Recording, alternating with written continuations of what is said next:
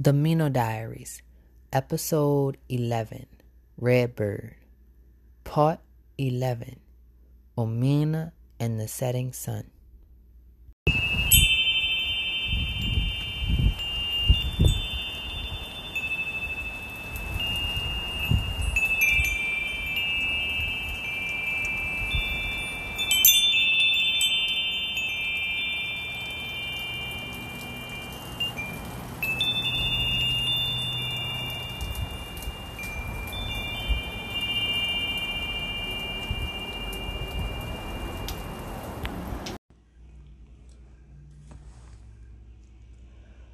Omiina woke to mockingbird song and the light of dawn pouring through their window.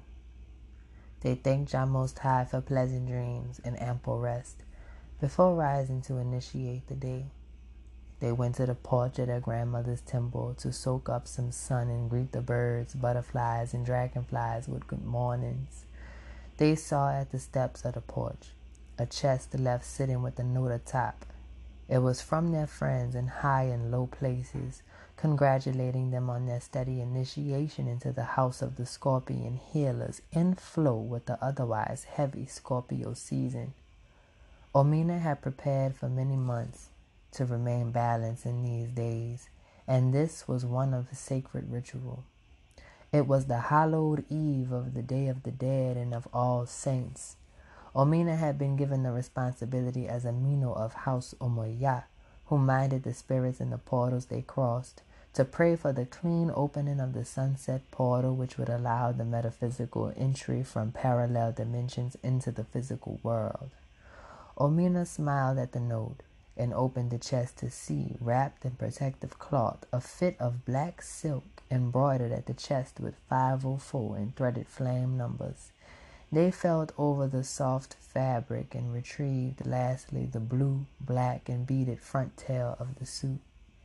They went inside, placing on the soft and lead armor, before placing their Miino mantles of gold, hoop earrings, a weighted ankh necklace etched with a seven, an arm and thigh band, and a waist circlet to complement the front tail.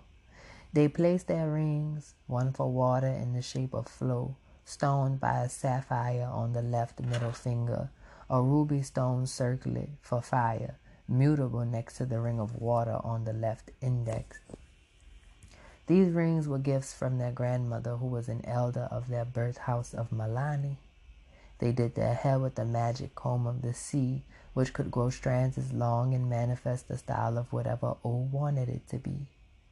That day they chose a feathered mullet bob and placed on red shades, narrow like pressurized flames before they went from the Malani temple, praying peace over it in their absence, before they walked to the edge of the Bayou Road corridor which connected the water channels from the wide lake Oquata to the great river.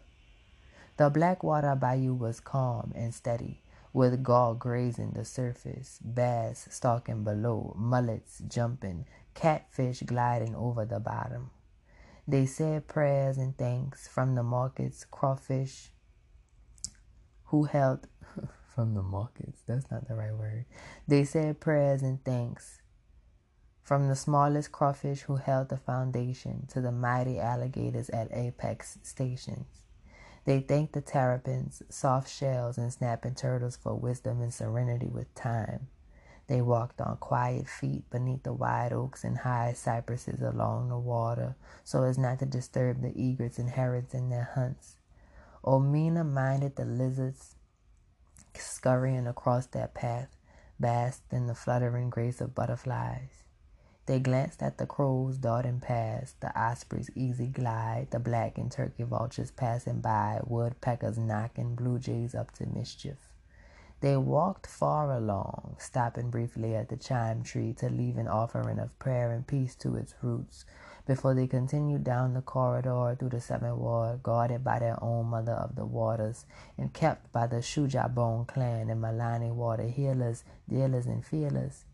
They reached the edge of Bayou Road and said thanks there to the walking and traded spirits of the ancient market and wished blessings for those who still used the path and traded for commerce here. O crossed over the boundaries of their own territory and moved across Bulbancha, praying for their people all the way, so they might make ways and keep good pace in life. O walked all the way across the swamp lands to the axis of the burial grounds where the crows flew at sunset, the bone road where the trees were not so numerous and the land was a distinct path from one end of the swamp city to the other. On days like that hallowed eve, when the portals between the world of the dead and the living were so near opening, some might have feared the bone road, feared its heaviness and the dangers, but not Omiina. Their spiritual sense made the bone road a light place, and they crossed over into territory further from their own to where the swamp was far from town. Omiina walked ahead into the great stretch of forest which was not subject to the constraint of any human's dominion, where its sanctity was its unpredictability. The waters there were home to massive gators and gar. The land was patrolled by big black bears, stalking panthers, and hunted by red wolves. The spirits of this forest were also of temperamental natures, ancient and withstanding, they could be gentle or violent to those who walked across the tree canopy's shadowed expanse. But Omiina submitted to no fear in this place.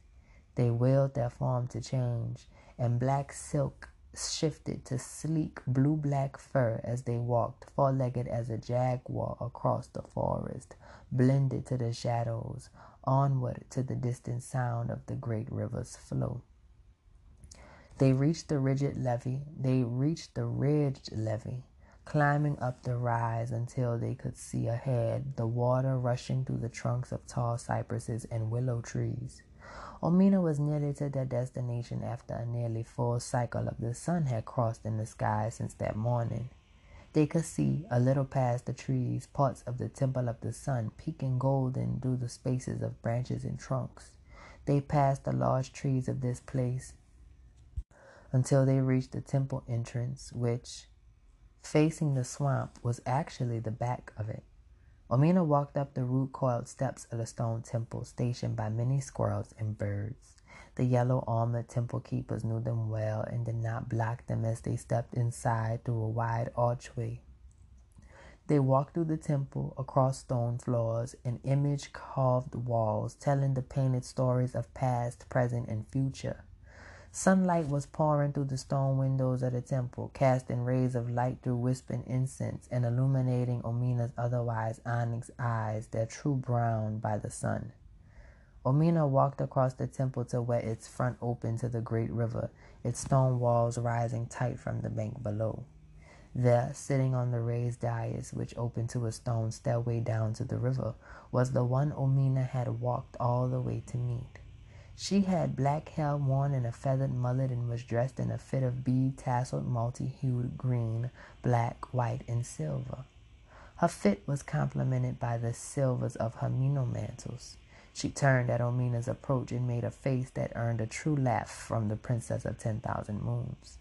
Omiina went to sit next to Tupelo, Omoya, the keeper of the temple of Omoya, daughter of Oya, spirit of cypresses, and dear god sister of Omiina, for Oya was Omiina's own big nanny, chosen for them by their mother who was Yamaya.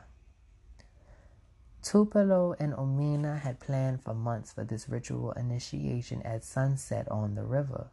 Ten days into Scorpio, and the force of inner and outer shadows were pressing, testing, cresting like a high tide. Omiina looked out at the river flowing and the sun lowering and prepared their spirit for this mission's purpose. As keepers of Omoya, Tupelo and Omiina were the ones to mind the portals between the worlds and guard them from the forces of evil. When the sun reached its nearest point to the horizon, the portal between the worlds of the dead and the living and all those realms in between would open at the thinning of the veils. Omiina and Tupelo had come to the river to pray over this metaphysical bridge and mind its crossings. Deep work it was to engage the dead and face the shadow, but the God sisters were prepared, courageous and unrelenting in their introspection and protection.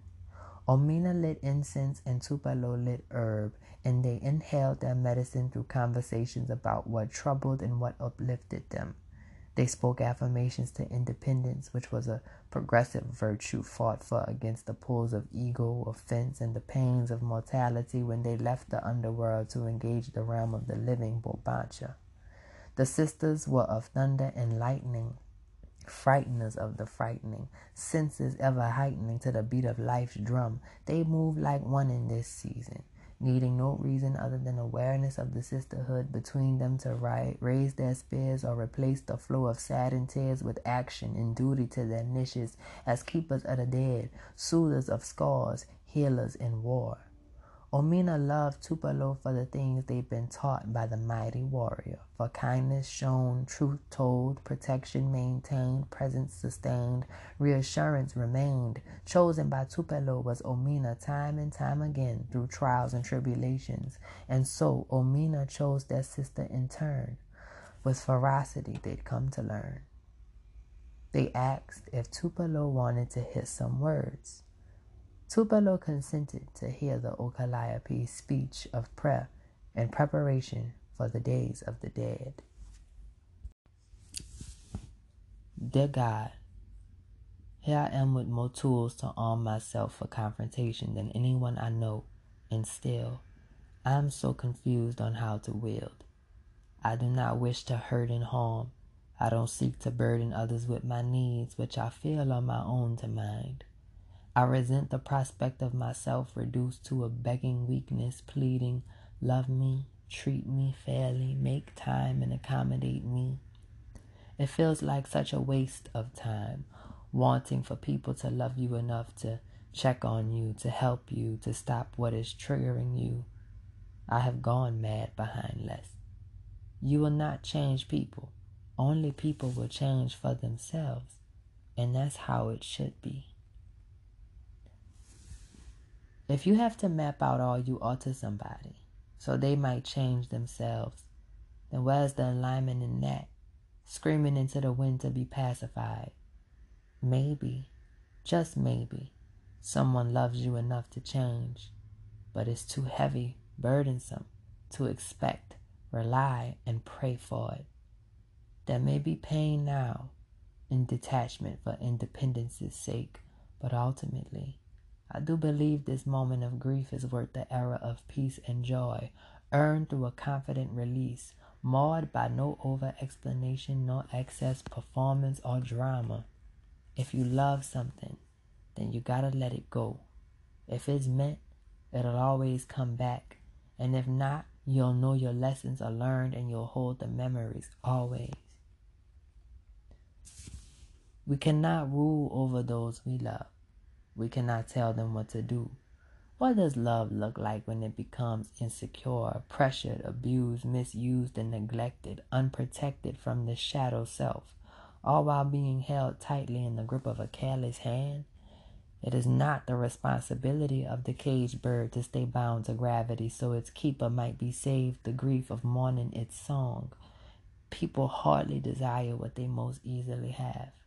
There are loves we find where we need not chase nor stretch ourselves thin, where we need not beg for attention or gentility, ethics, or guardianship.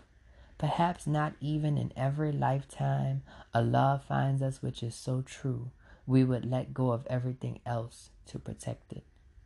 I know such love, of which I did not have as a child. If I had, I may have been so different. I hold the love of sisters in my heart. I keep the love of a sister who cares, who shows up, who does not hoard me nor lie to me, respects me, guides me, is kind to me, wise with me, treats me as I deserve. I have a friend. Our bond may not always be understood, but it is a good thing, a wide thing, a strong thing. A love strong enough to pull me from the underworld's despair back into sunlight, I will waste no time distraught over love not had when I can hold this true thing to my chest and rest. It is not my responsibility to shelter others from the triggers of my true love found and known. If I cannot speak full truth, then silence is the way. Water over fire, smooth and chill, unburdened. Letter to Oya. Tupelo, my friend, my sister, partner, and protector one who is not afraid. I wield the force of the ocean. Tupelo holds the courage. They both wield the thunder and the lightning. Change. I'm sorry, y'all. We have to go back on that one. Letter to Oya, to Tupelo, my friend, my sister, partner, protector, one who is not afraid. Omiina wields the force of the ocean. Tupelo holds the courage. They both wield the thunder and the lightning. Give, change, fly. Reciprocated love, true frequency, God, sisters, abundance. My heart seeks the love of men, but my sense leads my feet down the path of bond healing between the sisters, daughters, and mothers. That secret route, shadow voyage, deep tunnel where only sovereignty can see you through. This precious gift to me, earned as a sweet surprise, the ability to heal the wounds, feel no fear in trenches. No, I will not give this up. I will not sacrifice this most precious and honored of wealths to escape pain. The wealth of counsel, a watcher, a deliverer, a protector, a guide, a shielder, a wielder, a divine healer, a powerful friend. That's my rider, that's my keeper, that's my teacher, that's my seer, my believer, my achiever, my sweeper, and my dreamer. I will not doubt that which I can see, and I will believe the proof of action. Not all might understand, until they know the sensation, but this is a powerful and glorious transition despite the tension. Not a path everyone may choose, but I won't step off for hypothetical gain. This is the way of the sisters of the thunder, mistresses of lightning, frighteners of the frightening, the twisters, dippers, sky skippers, keepers of truth. This is the way of Omoya, the way of hot and cool, quick flashing, light bursting through the dark. Perceptions.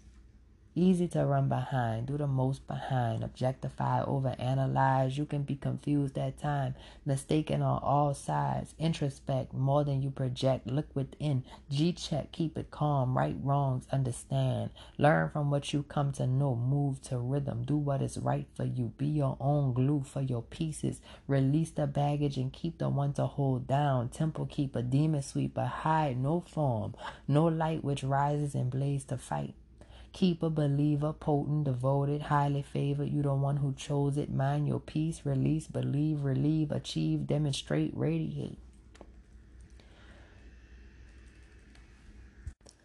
It's not about anyone else.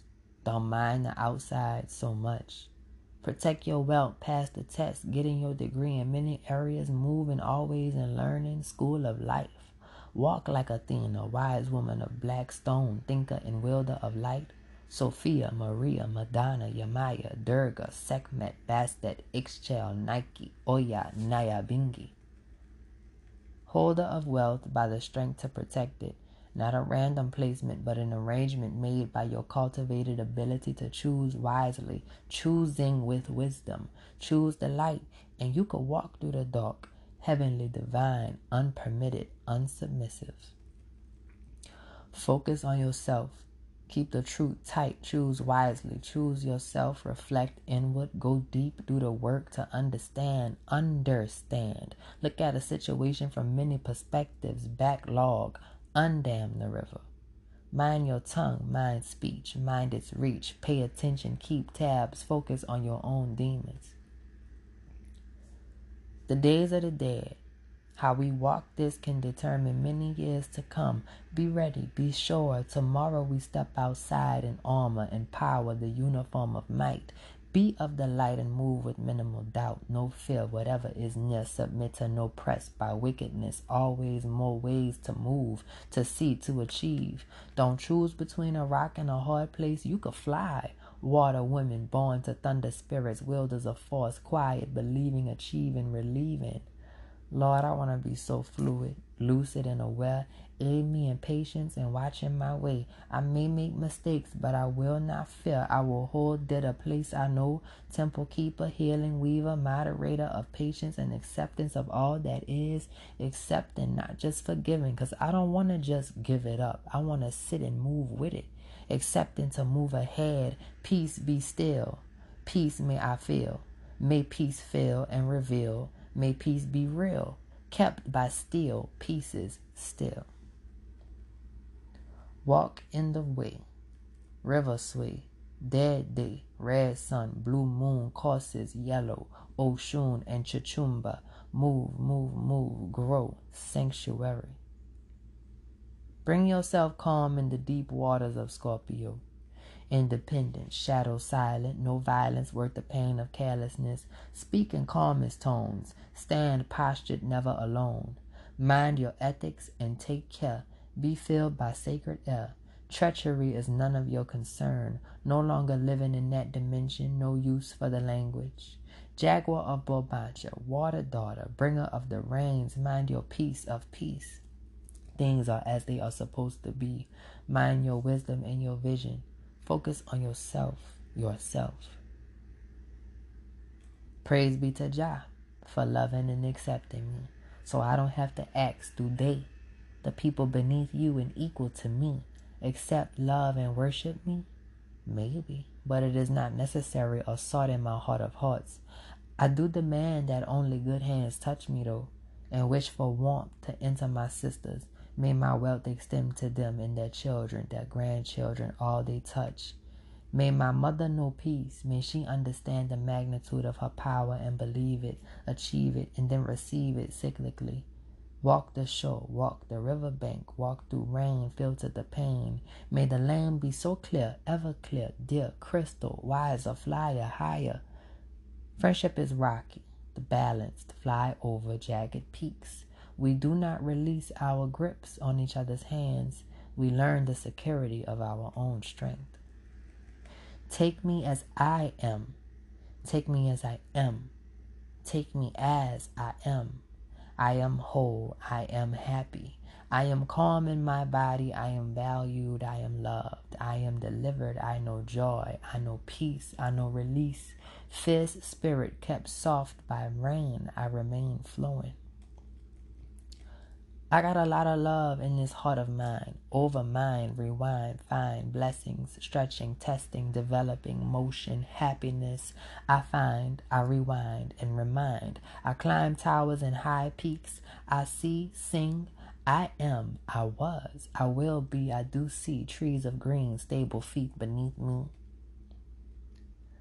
Superior to no one. Superior to no one inferior to no thing beneath God. And let me tell you about God, so special, so potent in his ways, not invisible. He is everything, all beings, pens more powerful than swords. The Okalayapi speaks and sorry. The Okalayapi thinks before speaking. Be wise, be kind, treat others with kindness, even those we would hold caution with. G check, a good check, engage. Handle my business privately. My pain is my own special thing.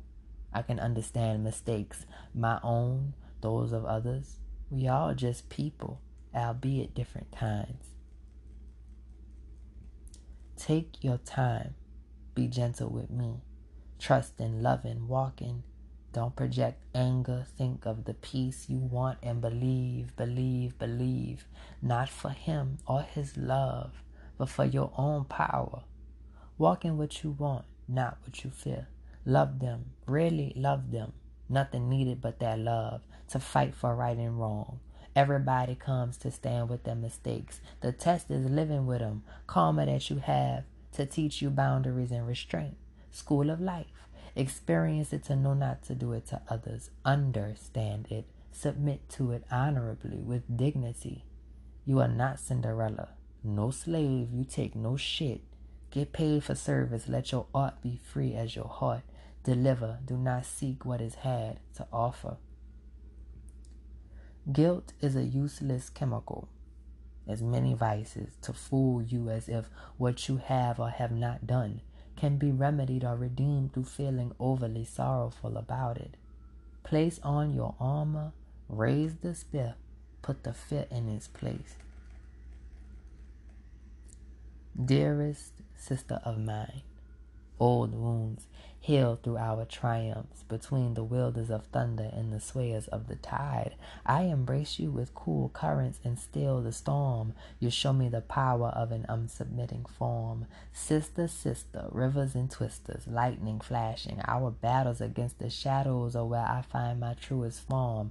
My mightiest tranquility, my cherished mobility, traveling memories, courageous frequencies, breathe life into fierce words, stand between me and the enemy, and I do the same for you. Sister, sister, you hold my hand through the valley of transition. You accompany me in transcendence. We move, sway, and grow together.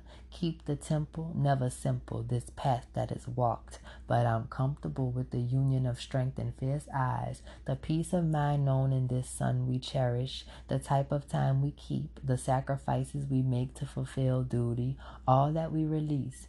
Rain pouring down from our storm clouds, may we always remain to pray over space, keep the faith, make way, claim the power that is birthright.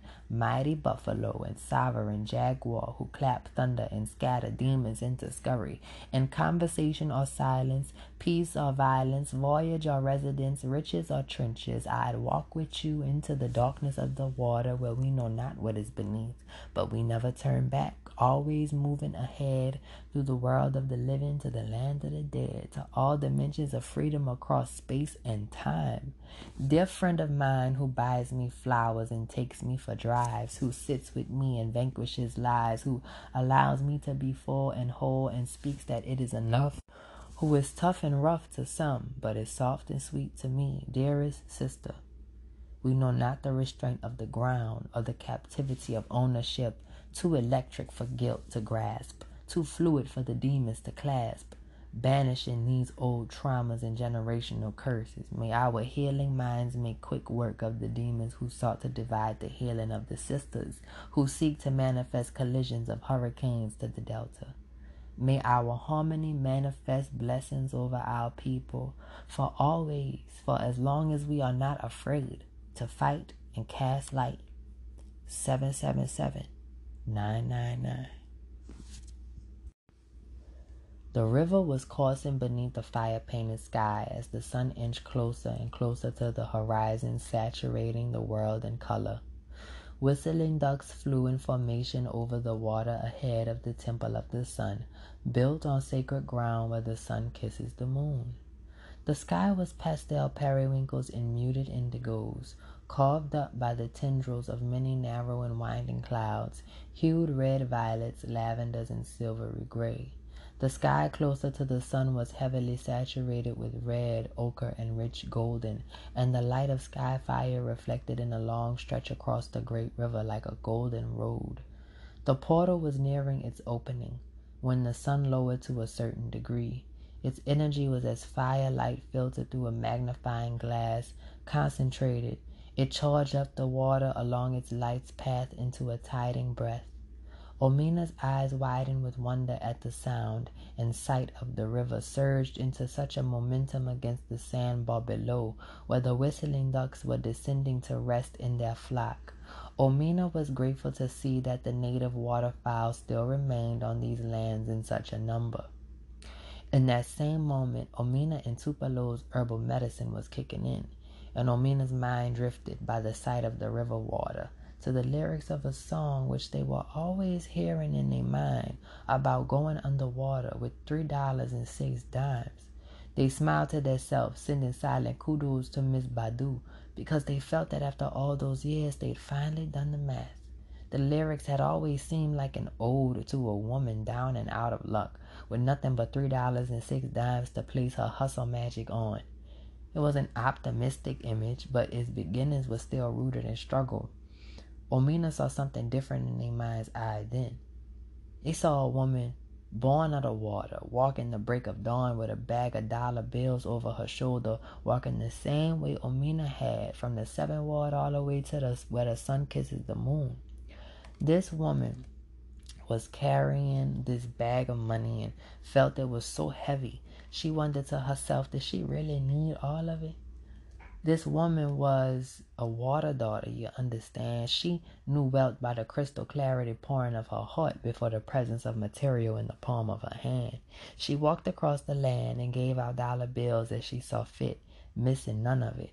She gave money for bus fare, for people who needed food, to people who she didn't even ask how they would use it. It wasn't her business. Her business was simply the delivery of the wealth in a faraway place She'd handed out cowries. Here in the Cypress Delta, she handed out green bills and copper coins with dead presidents on them. She had no attachment to the land dweller's currency beyond what it was useful for. She left money offerings and tree roots on porch steps, at bus stops, sidewalk cracks, at the edges of canals, and at the base of bridges.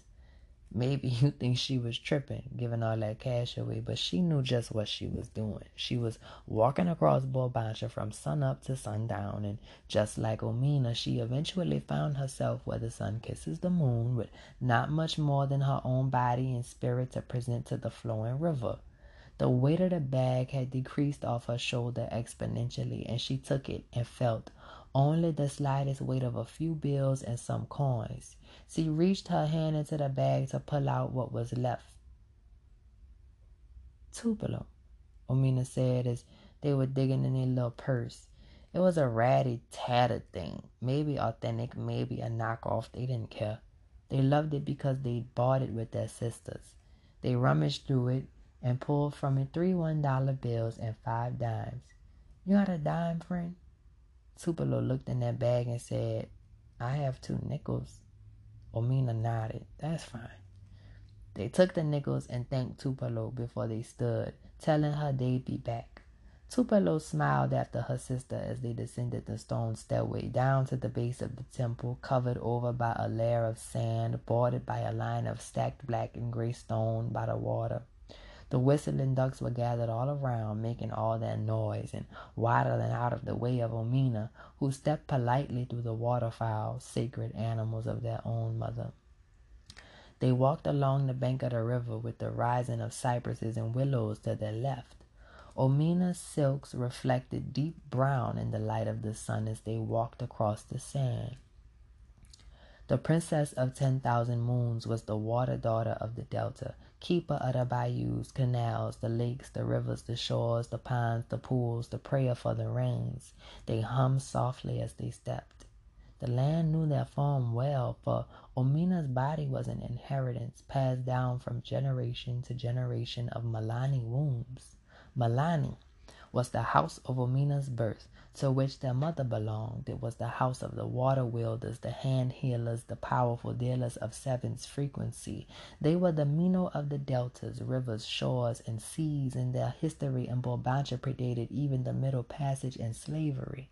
These women have voyaged down the coast of the motherland and around it to its horn, from there into the ocean of the east to the bays of lands where there were many, further across the seas to the realm of Sunda, and beyond to the big wide ocean, sailing until they reached islands rising from the water, and there they practiced the sway and rock of the water daughter's dance, the twisting of the hands, pivot of the feet, the dip of the hips.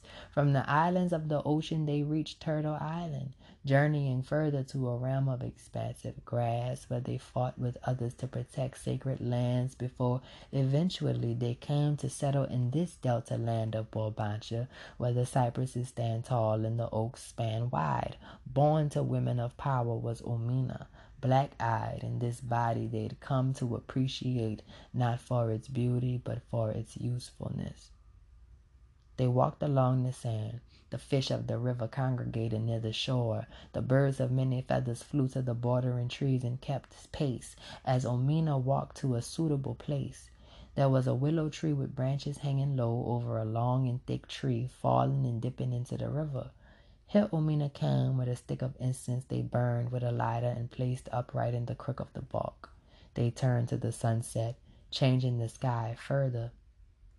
It would not be long before the days of the dead began. Omiina prepared their breaths, stretching and taking their shoes off to respect the sacred space. In one hand they held their sixty cents, in the other were the three dollar bills. They turned to the water, aware of the birds and squirrels spying on them from the trees, and they began their ritual to cleanse the portal bridge. Omiina shook the coins in their right hand like maracas, manifesting a steady beat, blowing air over them as they would blow over lucky dice. They began to pat their feet to the ground, gliding their soles across the sand. From deep in their chests, they manifested a song and sang it to the river. They enjoyed the sensation of the dance in union with the words sang, the vibration of sound from the chest to the throat. The song was a praying song to everything Omiina had and had not seen, so sacred, because Omiina knew as they released the words, they would not remember them once they departed from their lips. They made no move to record the sounds of the space or write down the lyrics flowing through them. No, they just let it all go. The songs and the dance which went with them were offerings to the water, to the sun, to the sky, for all the aspects of Jah Most High made physical in this realm they lived. It was a profound and ancient bliss to give something of their self in such a way which expected nothing in return, no attention or fame, no veneration or praise. Omiina just sang in the privacy of the sandbar with no audience except the birds and the fish. As Omiina sang, they purged from deep in their soul, drawing out all the weights and burdens they had to lay bare. They sang affirmations of change and positivity, of power and grace, self reliance and introspection, for they knew well the chaotic force of their projections. They were doing their best in all aspects of their life to keep peace and effectively heal by their own means. They were deep into ritual, calling on the aid of God to make them stronger, cleaner, wider, and lighter. These days of the dead would not be as those before. Omiina, where Omiina was dependent and expectant of their ancestors' aid to their own desires and wants. They were cleansing the portal with intention to be fully self reliant now and be only as a conduit of passage for the spirits which were their own charge to Kepha. They were stronger than ever before, unbuckling against the weight of Scorpio, transcending through these trials which would earn them the right to call themselves a Scorpio healer who'd mastered the darkness of depths of water, to wield the secrets of shadow for light and relief. But it was necessary to face their own shadow self, which was the only force powerful enough to present a real challenge to their higher self's peace. On days like this, Omiina was called on to choose the nature of their own form for strength or weakness. They spoke the words, powerful words of alchemy, and felt, as the sun sped its way, dark red past the horizon, the sensation of the veils lifting, and from deep within they felt like a small stone being pulled from the bladder, and energy being drawn out. They gasped out in pain, clutching their side as they dropped to the ground with their palms against the sand. At the same moment, they heard the beat of many wings as the birds flew from the trees, and the water rippled as the fish turned from the shore. The sky was fading dark now, and the moon was rising as the stars were starting to shine. Omiina rose their head to see the glowing form of many spirits of the past on, rising from the water of the river, and walking ashore past them toward the temple of the sun, where Tupelo was waiting to steward them to the altars which had been raised for them. Omiina knew their sister would be looking for them soon, but this thing to face was in front of them. The pain in Omiina's side subsided, and they were able to stand, and directly ahead of them was a silhouette, pitch dark against the fading gray of dusk. It was a shifting shape, as if made of smoke, it was as tall as Omiina and shaped similarly to their own form. Omiina could feel its heaviness across the space. The shadow did not speak vocally, but Omiina could hear it, sense its thoughts and emotions inside their own mind in their own voice. It had been with them since they got into the river, pressing the other compartments of Omiina's soul to document, commodify, objectify, take without consent, resent, lament, soothe with excess herb the pains which must be faced, to speak for attention, chef for mentions, collect the pension of conditional love by raising up their self over all else. The shadow wished to be a special thing, a praised thing, a pacified thing, a thing. Omiina knew their self not for a thing, no, but a being, established in identity, and flowing and growing sovereign, and a flowing, growing. I'm sorry, let me just redo that. Omiina knew their self not for a thing, though, but a being, established in identity and a flowing and growing sovereignty. The shadow needed to be addressed, and no one, no better time than when it was at its most potent, well into the sway of Scorpio, when its nature was amplified to a heightened degree. Omiina knew that shadow was not an enemy. It was the very aspect of their soul to which their higher self drew power, balanced by a strong will. And when the shadow became unbalanced, it was not its responsibility to change, but the higher self's to manifest a more powerful will. Omiina knew what the shadow of their soul wanted love. Above all things, it wanted love from the external aspects of this physical realm to a degree which might fill up Omiina's entire soul.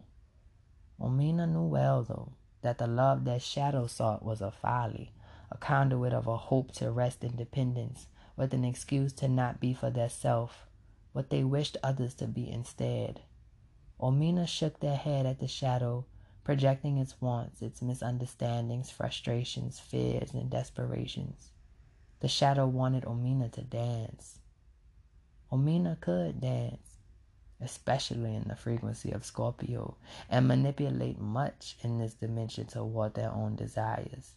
By the flick of their hands, the whip of their hips, and the tide of their sacral, they could have all which was material, all the money, the praise, the spoken love, and deifications.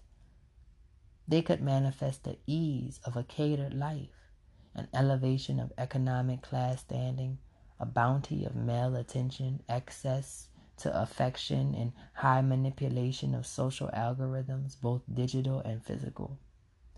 Dancing for the cameras, for the crowds, for the lovers and friends could manifest much but the problem for Omiina was that to manifest success from the dance, the show, the pretending performance, was that they could not be much else but this submissive thing to a consumptive system for the sake of comfort and privilege. Omiina empathized with the shadow for its wants because it was true.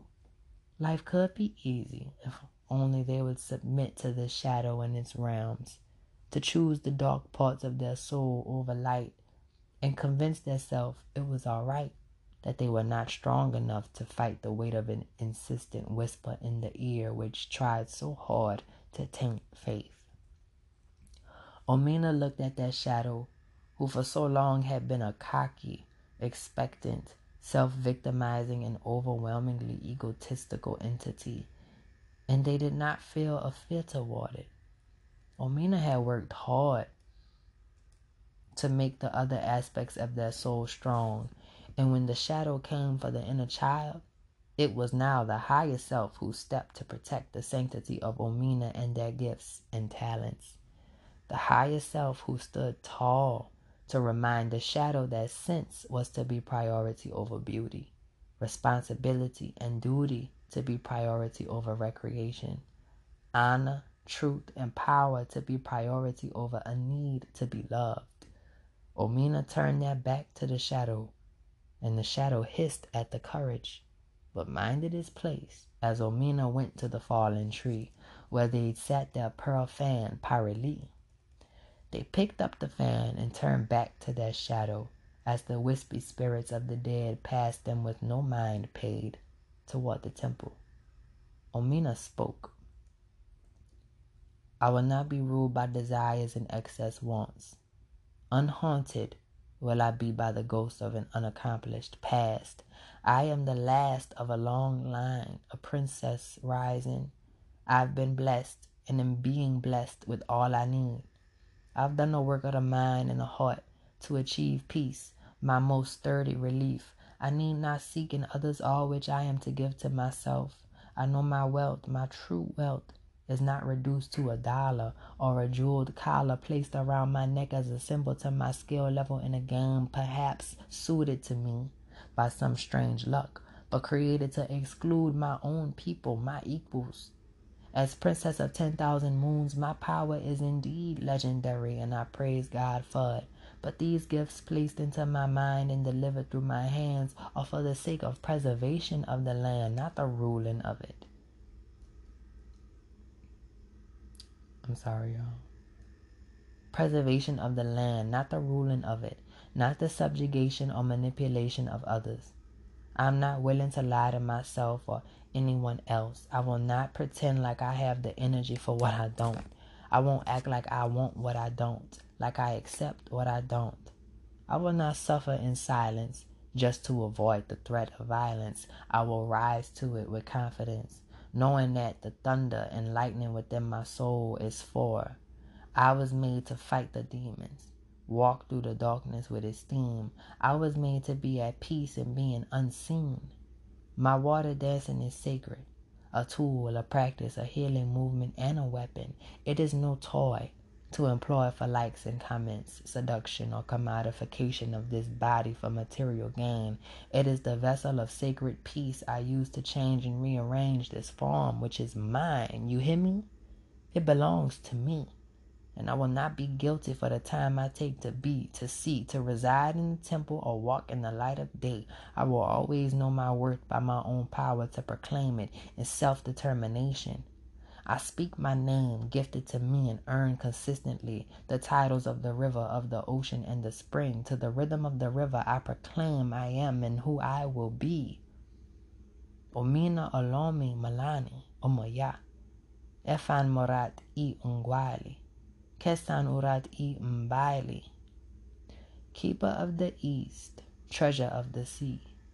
I will fear nothing which has not earned the right to press me into submission. Not man, woman, ghost, spirit, or shadow. I go where I please, how I want. I will live in an earned ease, risen above dread. I feel pain and take it with grace and dignity, but I will not submit to hurt feelings and bitter dealings. I got a purpose and I know it. And rather than waste time trying to explain or show it, I'd rather just learn it. This shadow of mine.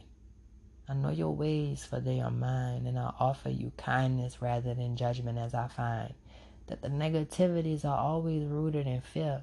And I don't have to fear fear, because it's not welcome here at the blessed bank of our sacred river. I purge out the doubt no need to chase clout. Bring rains to my love drought. I know the love of God and I focus on that, not projecting this dark energy at anybody else for my own abilities to maintain my wealth. No, shadow. I offer you this chance as I would any other. As a part of my soul, my body, and aspect of this world, I will not try to change you, shame you, or rearrange you. I won't pretend you don't exist. I won't struggle or resist. I simply offer you a gift like an unbitter kiss. Omiina raised that fan at the shadow, which rippled with its own static at the pointing of Parili. If you want to rule this body, then it is your right to fight for dominion over the realm of my soul. And by fairness, if you can overcome me, then go ahead. Turn this whole world cold. Chase the diamonds and the gold neglect the soul and leave it sold. You want to see me dance so badly. Put on this show, this performance for you. All right. Give me a reason to submit. Beat me in this fight. Omiina readied their self and breathed deep, feeling in their soul the breath of the river, the moisture in the air, the static of the clouds rolling in, cracking thunder. Omiina's shadow bristled at the invitation, its own molecules bubbling at the prospect of a fight. It was not so like the demons of the underworld who were afraid of Omiina's wrath. This shadow knew Omiina well. It feared no defeat from them, because it was itself the source of Rat's power. The shadow shifted in the dark, eager for the chance to take control of Omiina's heart. For all Omiina's life, they'd been battling for this control. Only now was the first time Omiina had been able to personify that shadow and face it so certainly. The days of the dead had begun. The veil was thin, and this battle between the mighty Omiina and the shadow did begin. The shadow moved forward with lightning speed, latching on to Omiina with intent to make them weak, still their voice to keep them from speaking. Omiina shifted to brace against the weight of all the shadow's pain, its insistence to remain the same, its hungry aspiration to drain. Omiina knocked the shadow with pyroly and sent it sprawling back with electricity. Omiina remained calm, expecting the shadow to fight dirty with tricks and projections of shadow poison. If Omiina brought their emotions into this fight, they would surely be defeated, because emotions euphoric or sorrowful, would feed this manifestation of their own darkness. Omiina remained even, peaceful, content, gracious, unexpected, unprotecting, silent, responsible. They beat their shadow back with fluid movements, arching on the toes, spinning, dipping, willing wind and water, clapping thunder and lightning. They maintained a controlled stamina in the fight, mining their rage, which could imbalance their blast of lightning or influence the river into a temperamental flood. They remained balanced, keeping the ego of their higher self in check, balanced by the compassion of the inner child. The battle with the shadow was not one for glory or self validation, it was not a fight against an enemy. The fight with the shadow was a sparring with a mother a sister, a daughter, a brother, a father, a lover. It was for purpose. The ferocity had its aim and its mastered restraints. Omiina did not care if this shadow was hated, demonized, neglected, rejected, projected on. They would not channel excess and harsh power to destroy it. They would not leave it battered by the river. They were powerful enough to summon the river water with pyroly and wrap the currents around the shadow, struggling at first against the element. It was so filled with pain, writhing and thrashing, hopelessly silent, with nowhere at all to go, nowhere to run. It had no choice but to face Omiina's approach. Omiina shed tears for the shadow, but they were not of sadness or pity. They were of understanding. They brought their folded fans to their lips I'm sorry, they brought they brought their folded fan to their lips, kissed it, and then placed ever gently the pearl ivory against the heart area of the shadow, and blue magic pulsed through its form. The shadow stilled, trembling, but no longer struggling. Omiina looked it over and took a deep breath before saying with surety, I accept you for every flaw, for every scar for every war you have lost. I release you from the burden of perfection. Omiina blew wind from their lips,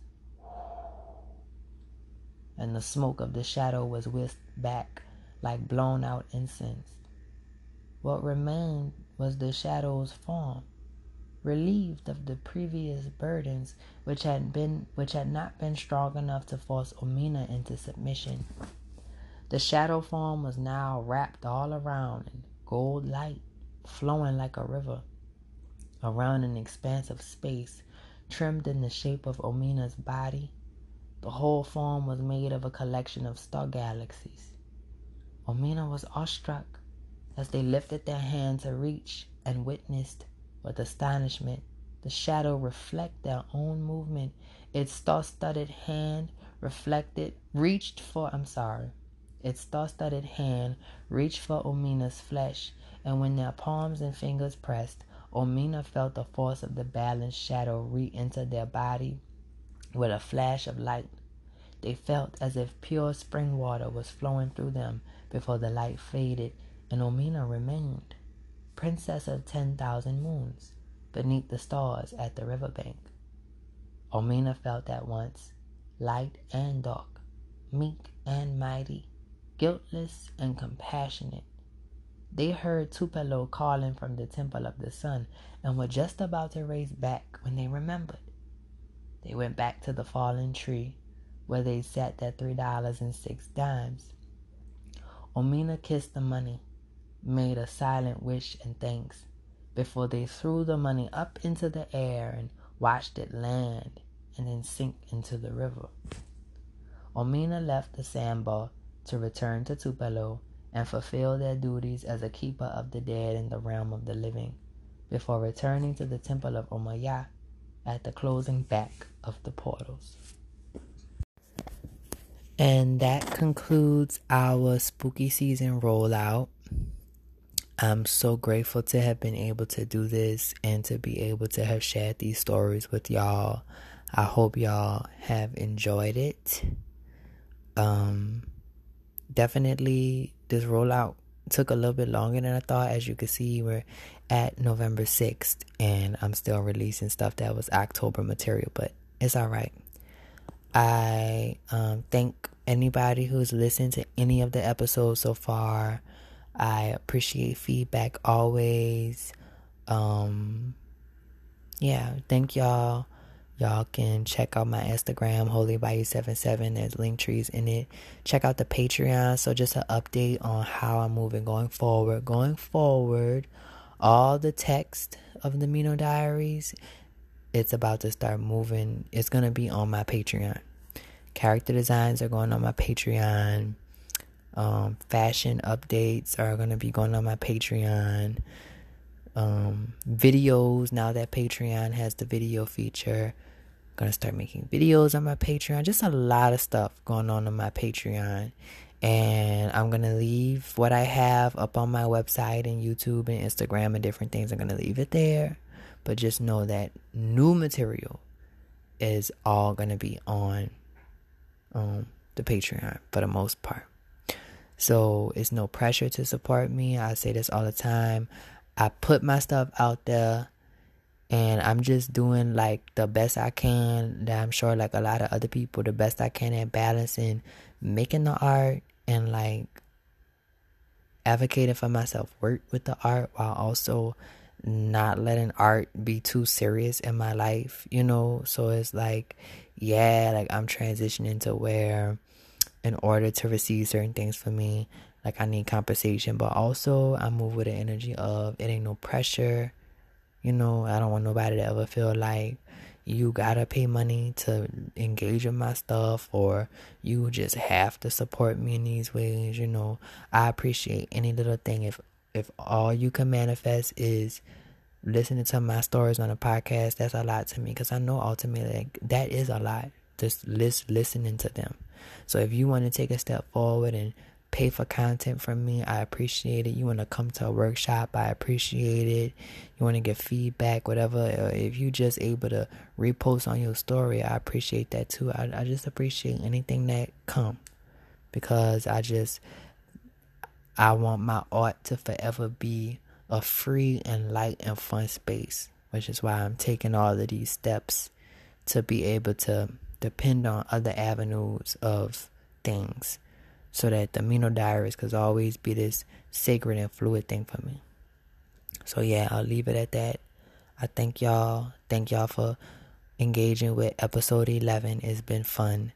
And yeah, next episode will be coming out soon. It's it's ready, it's on file. and once it's out, I will be taking a little break. I mean, I'm about to take a break kind of now. But anyway, I'm not gonna get into that. Just know that y'all gonna get a little bit more content.